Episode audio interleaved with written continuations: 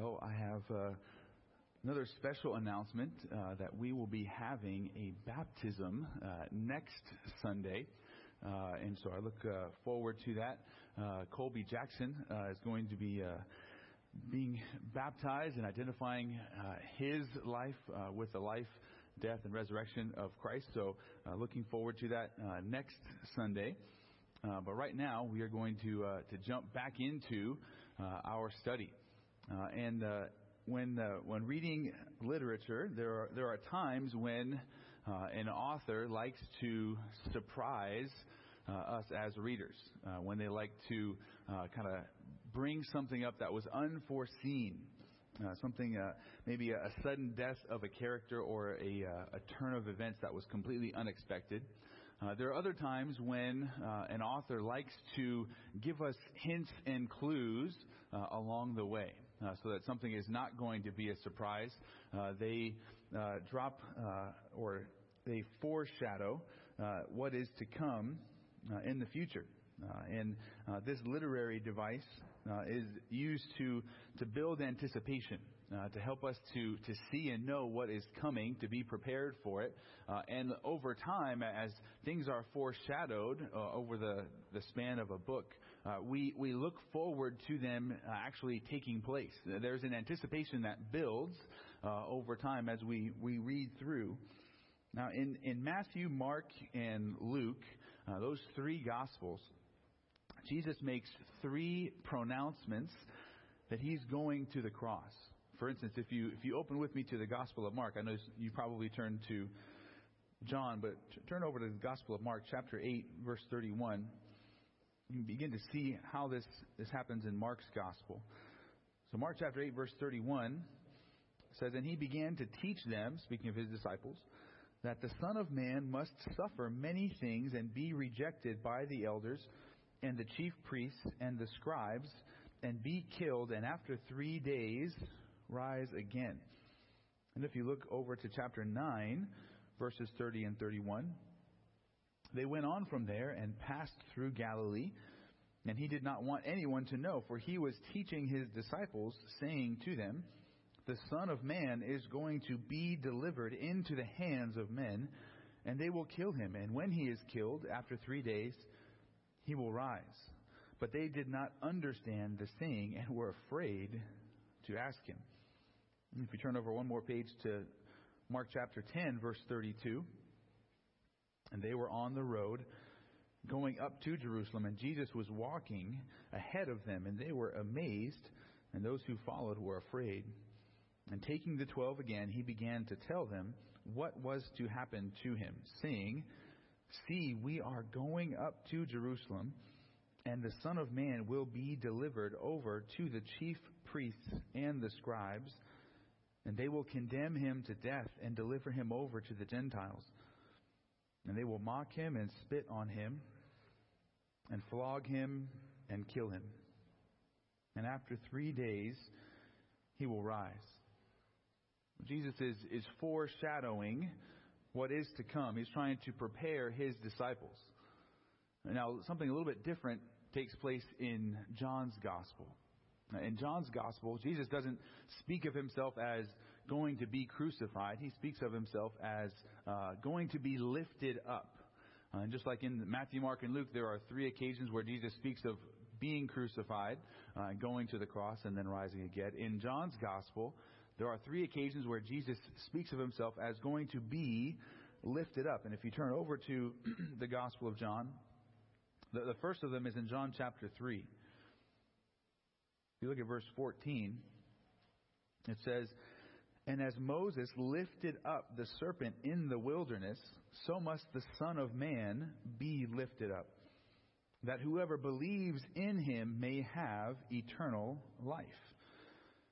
If you turn over to, to chapter 8, verse 28, Jesus said to them, When you have lifted up the Son of Man, then you will know that I am He, and that I do nothing on my own authority, but speak just as the Father has taught me. Then, if you jump over to, to John chapter 12, see that the third passage in which Jesus speaks of himself as going to be lifted up. verse 32, he says, And when I am lifted up from the earth, will draw all people to myself. He said this to show by what kind of death he was going to die. So Jesus speaks of himself as, as being lifted up, and there's a, a double meaning to those words, or really just a singular word in the Greek. The general idea is, is to, to lift something up spatially or physically, uh, as we what we see in uh, verse uh, or chapter three, verse fourteen. Uh, said that Moses lifted up the bronze serpent in the wilderness, and the Israelites were to, to look upon that serpent that was raised up, and if they looked upon that serpent, then they would be rescued from the snakes that were going about in the camp. When Jesus says that he is to be lifted up, he's speaking about his own physical death on the cross. When you die on the cross, you are lifted up. You're not standing on the ground. So, in one sense, Jesus is saying he must be lifted up. He must be crucified. But there's a second idea communicated by this same word uh, of lifting something up. You are also exalting it. Now, there's one Greek dictionary that defines this Greek word as to cause enhancement in honor, fame, position, power, or fortune. So, so when Jesus is saying that he must be lifted up, that he is going to be lifted up, he is pointing both to the reality that he is going to be crucified and humiliated, but also that he is going to be lifted up and exalted at that same time. His crucifixion leads to his glorification. He is glorified and worshiped because he was crucified. And he will forever be lifted up in heaven because he was lifted up on the earth. If you, if you keep your, your finger here in the Gospel of John and turn over to, to Revelation chapter 5, we will see this. In the, the throne room of heaven, notice what Jesus is praised for doing. Revelation chapter 5, beginning in verse 8. And when he had taken the scroll, the four living creatures and the twenty four elders fell down before the Lamb, each holding a harp and golden bowls of, full of incense, which are the prayers of the saints.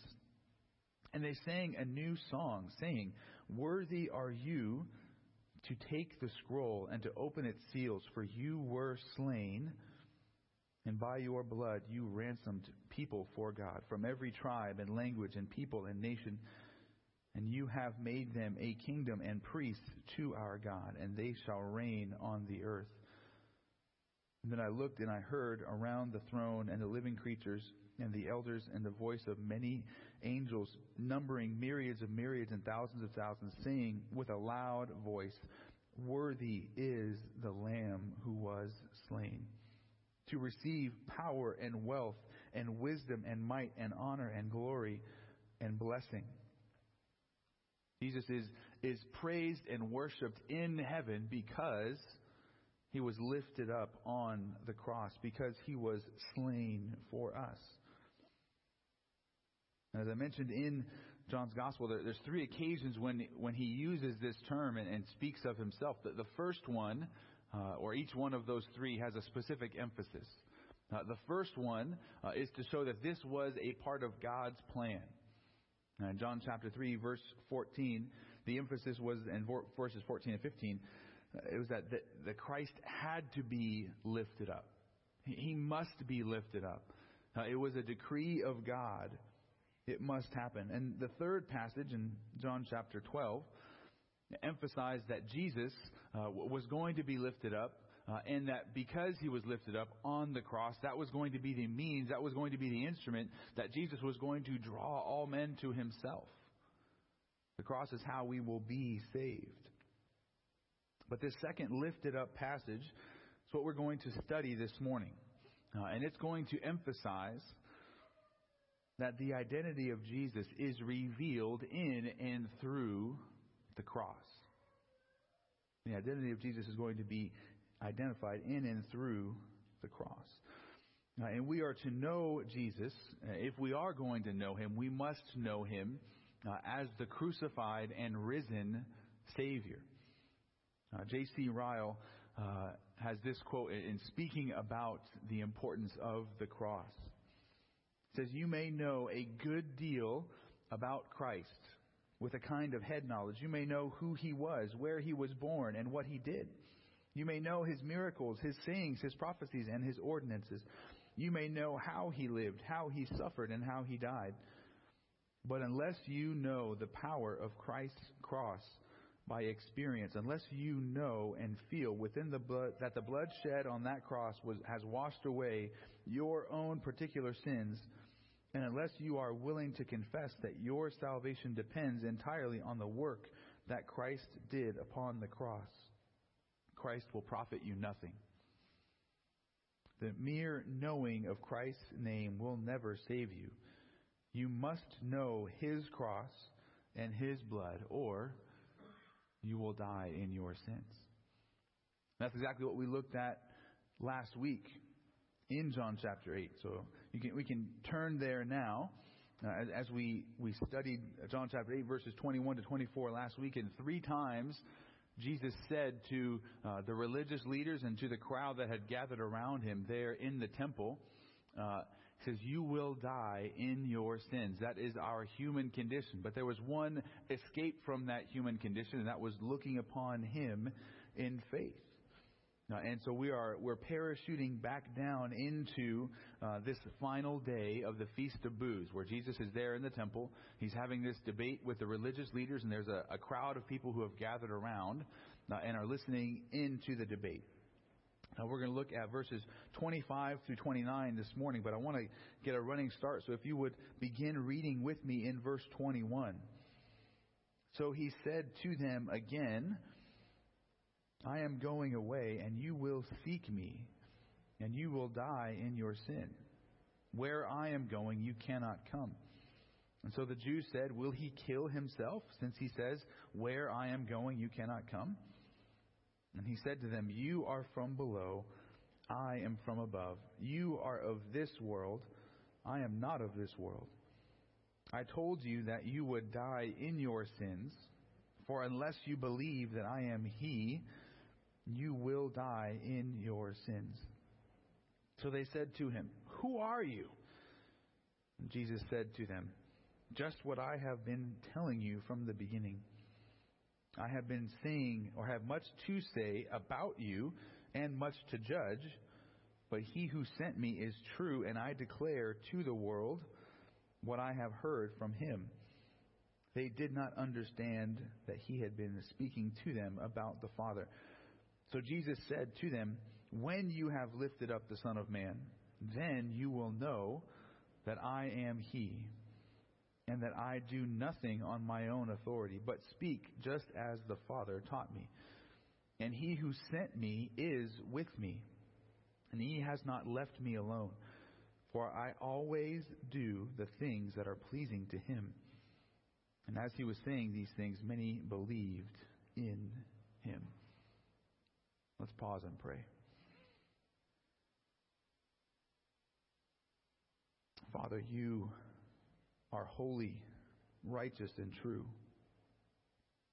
Father, you are united with your Son and with the Holy Spirit. We thank you and praise you as the triune God. We thank you that that you have sent your Son into this world to save us, to rescue us, that you were motivated by love to send your Son as a sacrifice on our behalf. Father, we worship you and praise you for this. Lord Jesus, we worship you and praise you as the one who was sent to die on our behalf. We worship you, Spirit, as the one who has applied our salvation to our hearts and lives. Grant us now understanding concerning this passage. Help us to study it deeply and to apply it richly to our lives. Help us to see your glory. Help us to see the beauty and majesty and the clarity of the cross. And may we walk away this morning with a, a deeper and a greater worship of you. We lift up this prayer in Jesus' name. Amen.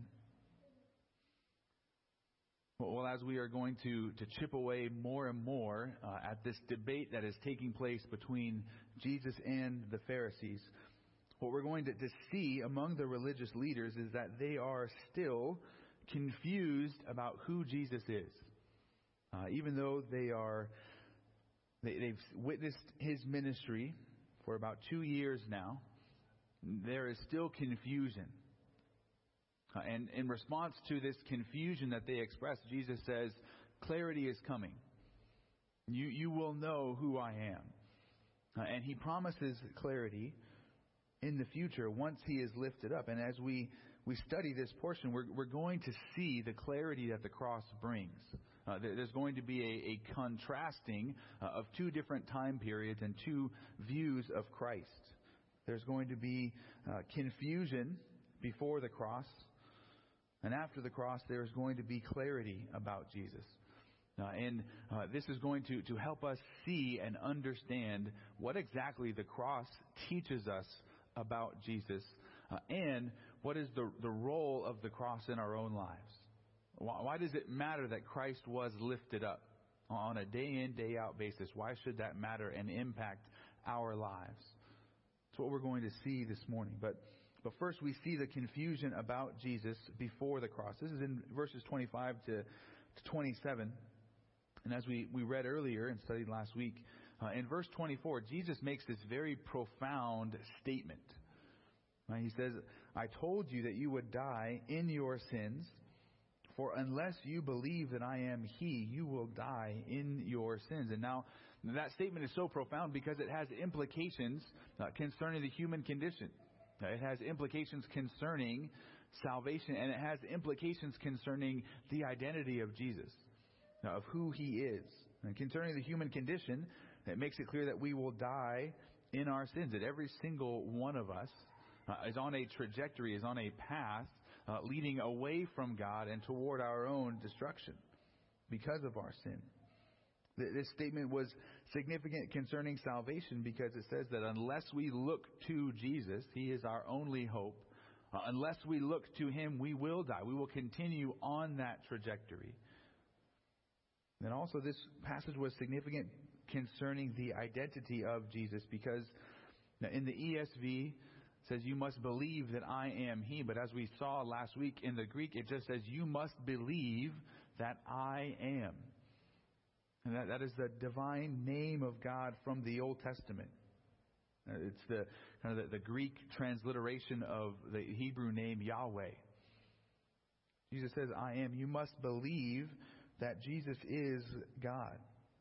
So that was a very significant and profound statement that Jesus makes uh, and, and, the Jewish uh, religious leaders, they respond by saying, Who are you? Uh, or really, more along the lines of, Who do you think you are? Uh, they are, it's a question that, that is mixed with confusion and outrage. Because they're saying, if, if you're really saying what you, what we think that you're saying, this, we got problems and situations. They are, they cannot believe their ears.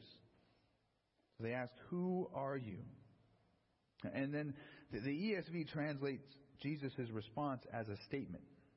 That just what I have been telling you from the beginning. But, but the NASB translates it more as a question of what have I been saying to you from the beginning. And I would agree more with the, the NASB there that, that Jesus answers their question with a question. They say, Who are you? And he says, What have I been telling you this whole time? That he, this entire time, as they've been having this debate, even going back to John chapter 5, Jesus has been telling them that he is the Son of God, sent by God into the world. And they are not understanding that. Or rather, they are not accepting that. Uh, and in verse 26, right after he asks that question of, What have I been telling you from the beginning? Jesus says, There's a lot more that I have to say about you. And he says, there's a lot more judgment that I need to pronounce upon you. But he says, really, that, that, that's going to wait because he is the sent one. Because the Father has sent him uh, and he's doing what the Father has told him to do. And he emphasizes that he who sent me is true, and I declare to him, to the world what I have heard from him. This is Jesus kind of saying he didn't come to argue and debate with the Pharisees all day and all night. His message is not just for the Pharisees, his message is intended to go forth to the world. That's why Jesus came. And he speaks for God. And verse 27 is a kind of a parenthetical statement, a commentary by the Apostle John to help us understand what is taking place. And he says, they really didn't comprehend that when Jesus was speaking about the one who sent him, that he was speaking about God the Father. So John is giving us additional insight and, and helping us to see that there is still a great level of confusion and unbelief here on the part of the religious leaders. You could say like the, the, the people of Babel who were confused by God, like the, the men of Sodom who were blinded by God. There, is much uh, confusion and blindness among the religious leaders here. Uh, there, there is sin, there is unbelief, uh, and they are not clearly seeing who Jesus is, even though they have heard him teach and, and seen the miracles. And ultimately, no one will see Christ clearly without faith. No one will, see who he is truly and genuinely uh, unless they look to him with eyes of faith. And that's kind of the. You ever look at somebody through a tinted window uh, or through a, a screen door? We can kind of make out their form, but not really their their appearance uh, too much. That that's kind of how uh, the, the unbelieving mind views Christ. Sin and unbelief, you can say they, they darken the mind, it blinds the eyes, and it, it hardens the heart. That's what sin does, and especially concerning the person and the work of Jesus. There was a, a very sad uh, letter to the editor uh, written by a man in uh, Melbourne, Australia. Uh, and he wrote this letter uh, after the evangelist Billy Graham had, had come through uh, and, and had a big crusade where the gospel was proclaimed. so this man wrote a, a letter to the editor in a local newspaper. And, and this is what the, the letter to the editor said. After hearing Billy Graham and, and viewing him on television and seeing reports and letters concerning his mission, his mission here, I am heartily sick of the type of religion that insists my soul and everyone else's needs saving, whatever that means. I have never felt that I was lost, nor do I feel that I daily wallow in the mire of sin, although repetitious preaching insists that I do says, Give me a practical religion that teaches gentleness and tolerance, that acquires no barriers uh, of color or creed, or that acknowledges no barriers of color or creed, that remembers the aged and teaches children goodness and not sin. If in order to save my soul I must accept such a philosophy as I have recently heard preached, I prefer to remain forever damned. And he signed his name. And that, that's, the, that's the confusion about Christ that accompanies unbelief. Uh, and so we, we shouldn't be surprised when we see and hear confusion of this type. It shouldn't shock us. Uh, it should grieve us. Uh, and it should be heavy upon our hearts. But we shouldn't be surprised by this. Why should we not be surprised? Well, listen to these words in, in 2 Corinthians chapter 4. Paul says this, but we have renounced disgraceful, underhanded ways. We refuse to practice cunning or to tamper with God's word. But by the open statement of the truth, we would commend ourselves to everyone's conscience in the sight of God. And even if our gospel is veiled, it is veiled to those who are perishing. And in their case, the God of this world has blinded the minds of the unbelievers to keep them from seeing the light of the gospel of the glory of Christ who is the image of God. For what we proclaim is not ourselves, but Jesus Christ as Lord, with ourselves as your servants for Jesus' sake. For God, who said, Let light shine out of darkness, has shone in our hearts to give the light of the knowledge of the glory of God in the face of Jesus Christ. What that passage in essence says is that uh, the God of this world, Satan, has placed a veil over the minds of those who do not believe. Now, they do not see Christ clearly. They do not understand who he is, and so they reject him. And so, so what's the solution? What, how are we to respond to this confusion that we see in the world? Well, just like Paul says there, we proclaim Christ. Uh, we uh, shine the light of Christ forth into the world because that's the only way that that veil is going to be removed. Uh, and we pray that the Lord would remove that veil because you and I can't can't remove it. It's not within our power to do that. That there is confusion, and the only one who resolves that confusion is the Spirit of God working upon the human heart. But we have to be faithful to proclaim the gospel. There's much confusion about Christ. But what we're going to see is that that, that confusion is only temporary. And that, that is not a permanent confusion about who Jesus is. There's going to, to come a time when the truth about Christ is made known to every single person.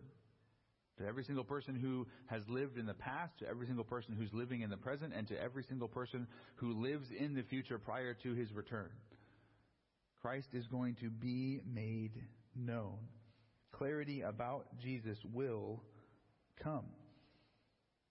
And Jesus is going to, to promise this in verses 28 and 29. He speaks to them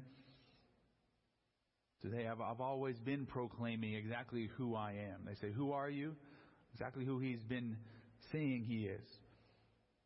But then Jesus says this in verses 28 and 29. This is the, the clarity about Jesus after the cross. Jesus said to them, when you have lifted up the Son of Man, then you will know that I am He, and that I do nothing on my own authority, but speak just as the Father taught me. And He who sent me is with me.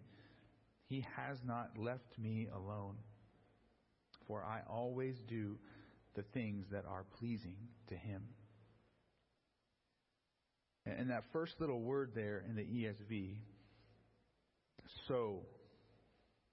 So Jesus said to them. So Jesus is going to, to say what he says in verses 28 and 29 because he sees their confusion about him. And say, Who, who are you? And so, I'm exactly who I've been proclaiming to you, but let me clarify this even more. Therefore, Jesus said to them, and he's going to, to promise clarity, and, and we can look closely at the clarity that he promises. And you can say, When will this clarity come?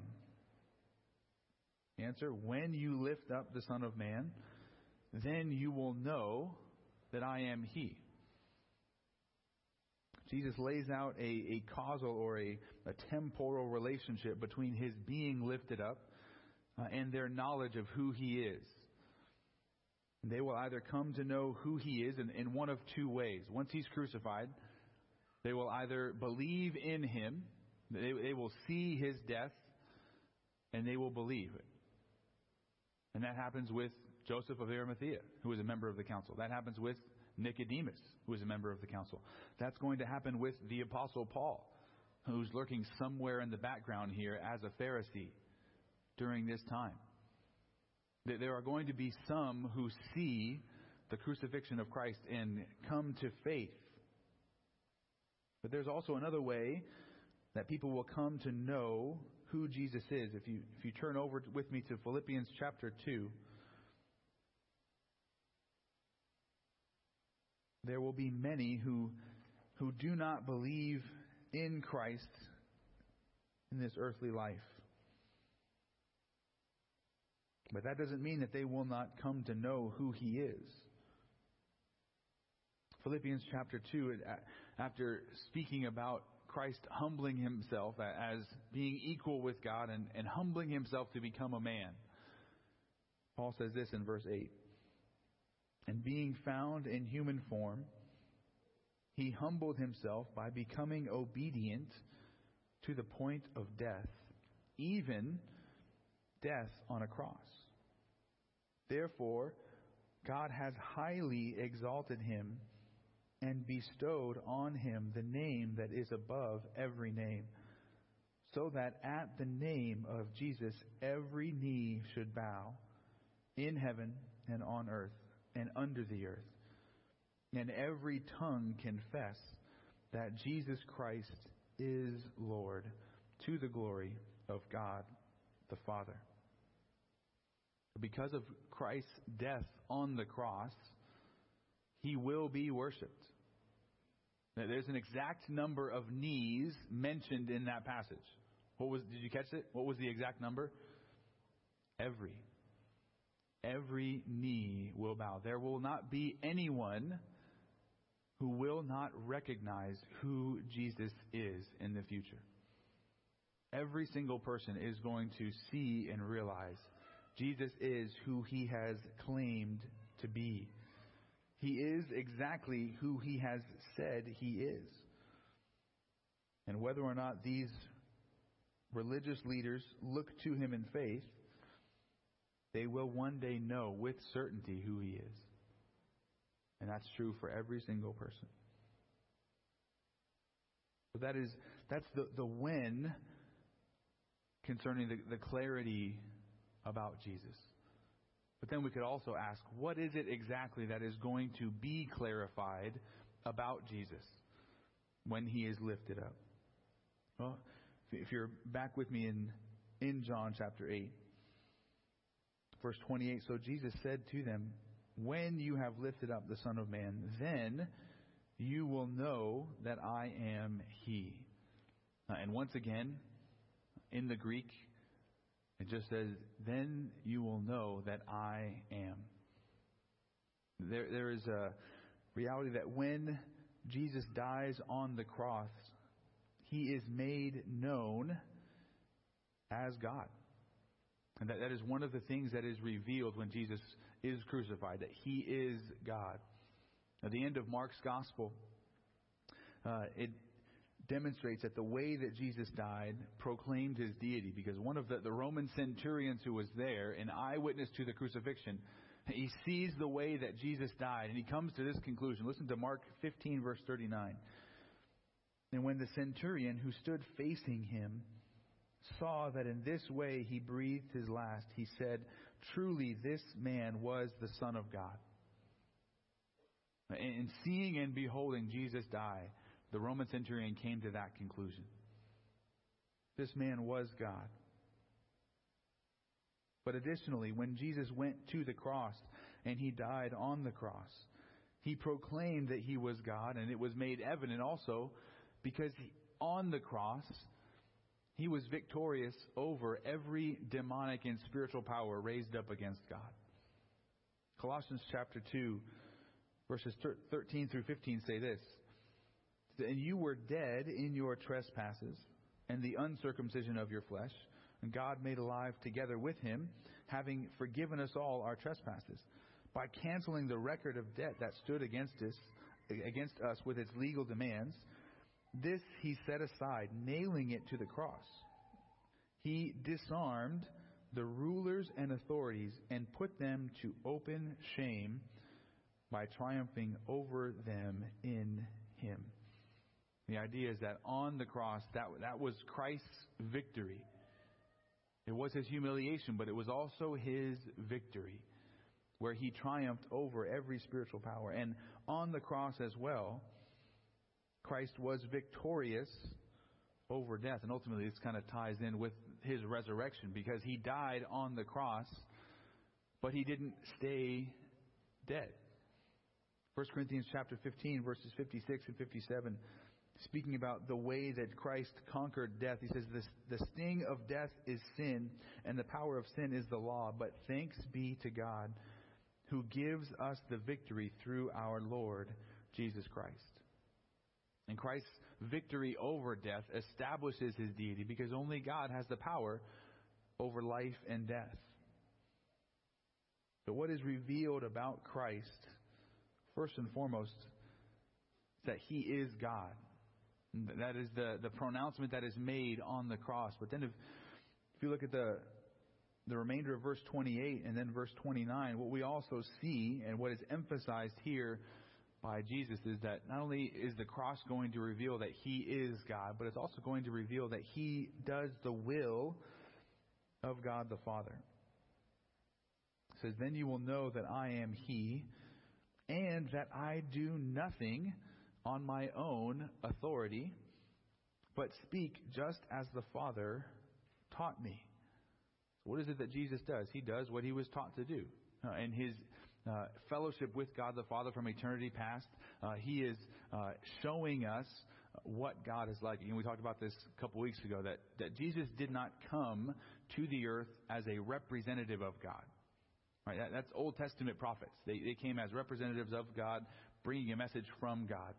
Jesus came to the earth presenting who God is. Now, he's not just bearing a message from God, he's saying, This is God. Again, John chapter 1, uh, verse 18, that, that Jesus is the one who makes God known to us. And he's demonstrating all that he was taught by God. And God the Father is with him. He is not alone. Verse 29, and he who sent me is with me. He has not left me alone, for I always do the things that are pleasing to him. There, there's, a, there's a lot uh, here, even just, just in that verse. And Jesus is just kind of mentioning it as a, a supporting statement of he's doing the will of God and he's, he's always doing what is pleasing to God. Jesus is completely sinless. Uh, he's always uh, obeying what God the Father has for him and completely submitting his life to the Father. And if you think about this, given the, the context of all that is being said, Jesus is, is willing to submit to God the Father in every single way and is constantly doing what is pleasing to God, even humbling himself and going and dying on the cross. Humbling himself even to the point of death, and then the worst kind of death. That's what we see here. And this is this brings clarity to us because the cross of Jesus, Christ crucified and risen for sinners, is the very heart of the gospel. And that, that is the message that we are called to respond to. Christ, the Son of God, came to the earth, lived a perfect life, died on the cross for you. That brings clarity. That is the message that we must respond to if we are to be saved. And that is the message of the cross that we must proclaim. And that, that was the very heart and, and central message of the Apostle Paul's ministry. 1 Corinthians chapter 1, verses 17 and 18 says, For Christ did not send me to baptize, but to preach the gospel. Not with words of eloquent wisdom, lest the cross of Christ be emptied of its power. For the word of the cross is folly to those who are perishing, but to us who are being saved, it is the power of God. Then the next chapter, 1 Corinthians chapter 2, verses 1 and 2, says, And when I came to you, brothers, I did not pro- come proclaiming to you the testimony of God with lofty speech or wisdom, for I decided to know nothing among you except Jesus Christ and Him crucified. That is the message of the gospel a crucified, lifted up, exalted Christ.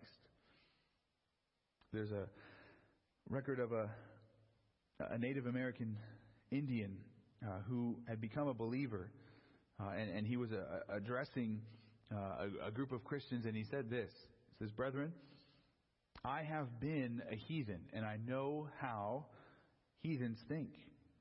He says, Once a preacher came and began to explain to us that there was a God, but we told him to return to the place from where he came. Another preacher came and told us not to lie, nor steal, nor drink, but we did not heed him.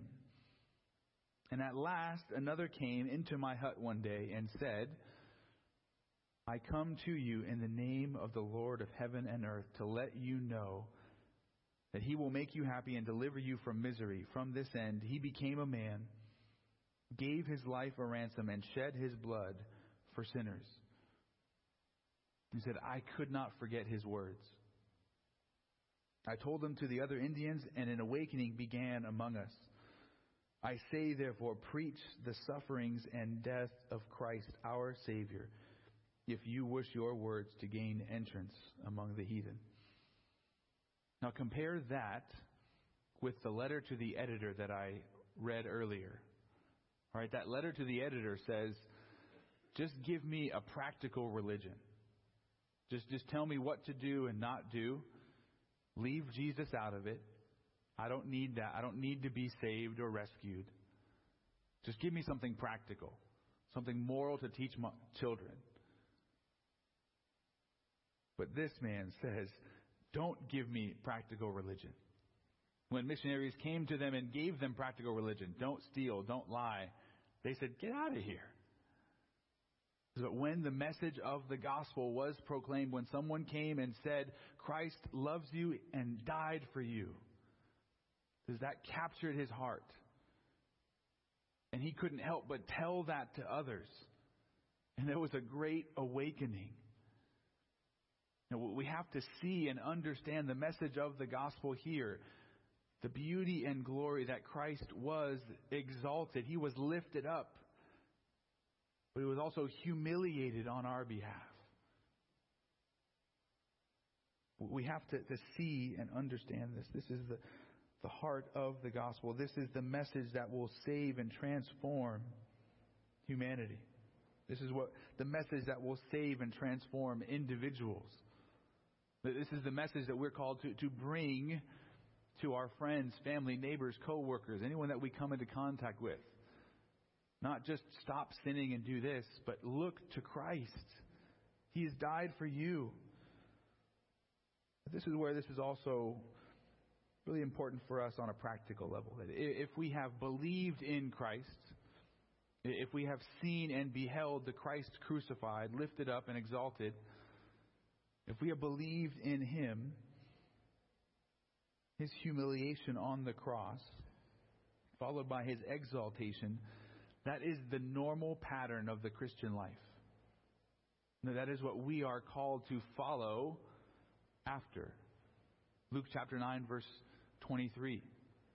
Jesus said to them, If anyone wishes to come after me, he must deny himself, take up his cross daily, and follow me. Where do Jesus' earthly footsteps lead? To the cross, to death. A little bit later in John's Gospel, on the, the night uh, that he is going to be arrested, Jesus is going to spend a whole lot of time with his disciples, telling them what's going to take place once he departs from them. John chapter 14, verses 18 through 21 say this I will not leave you as orphans, I will come to you. Yet a little while, and the world will see me no more, but you will see me because I live, you also will live. And in that day, you will know that I am in my Father. That's not the passage that I was looking for.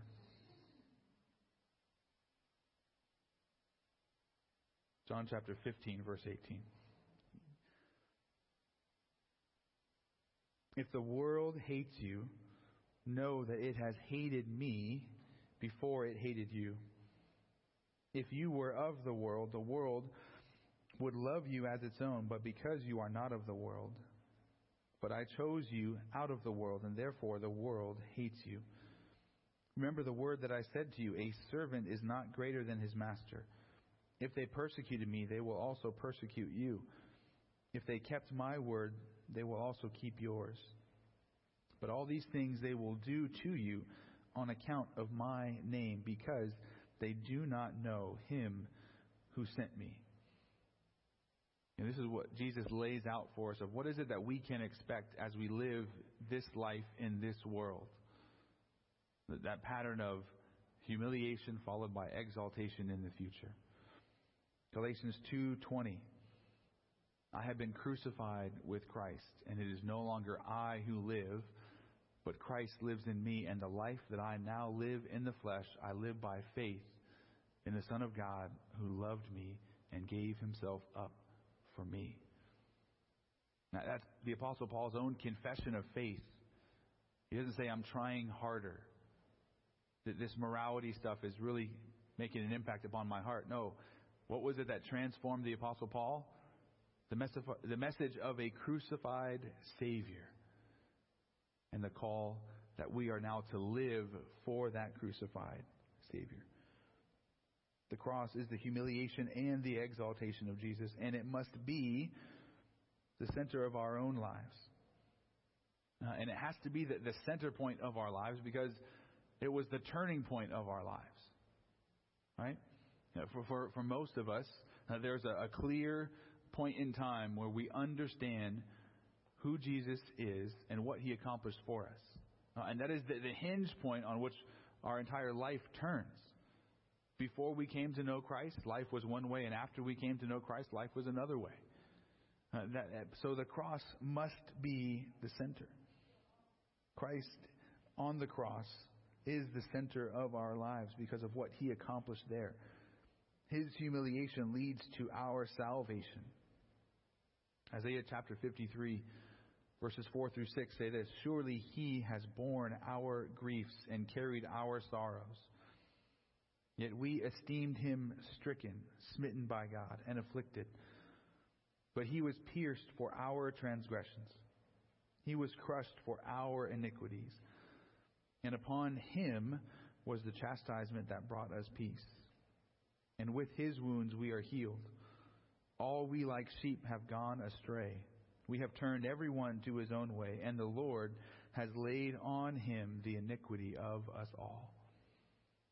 And that, that's the, the beauty and the glory of the cross. What Jesus accomplished for us should transform our lives completely. And we are to, to look to him and to see him most clearly and most powerfully on the cross. That is a revelation of his character, his identity.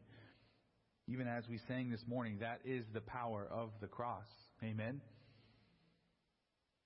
The cross brings clarity about Jesus, that he was and is the Son of God, slain for us. The cross is a revelation of God because on the cross uh, and through the cross, Jesus makes known to us who he is in the most powerful way. There's a, a book by Tony Reinke. Uh, it's called Competing Spectacles. If, if you're looking for a book to, to read and kind of meditate upon uh, leading up to, to Good Friday and, and Resurrection Sunday, I would, I would encourage you to, to purchase it and read it. Uh, and just phenomenal. But, but he says this, uh, speaking of the cross, he says, depending on how you see it, the cross is one of two spectacles the mocking of a faux king or the coronation of the true king of the universe. The cross was either a tragic misunderstanding and a ruthless murder of an innocent man, or it was a pre planned spectacle orchestrated by God to display to the world a beauty unsurpassed. As we as we close this morning with, with, with one more song, and then as we prepare to, to go uh, and, and finish out the rest of our Sunday, I pray that our hearts and minds would be captivated by the cross of Jesus. Uh, that we would see all that he accomplished for us on the cross. That we would see the example that we have to follow in him. That we are called to suffer. Uh, that's what we can expect in this life from a hostile world. That our humiliation is going to come. This is our, our humbling here in this life, and we will be exalted in the next, even as Christ was. Pray that we would be captivated by the cross of Jesus. And may we see with clarity all that the cross is to us and for us. And may we worship Jesus for all he is and all that he has done on our behalf. Amen. Let's pray.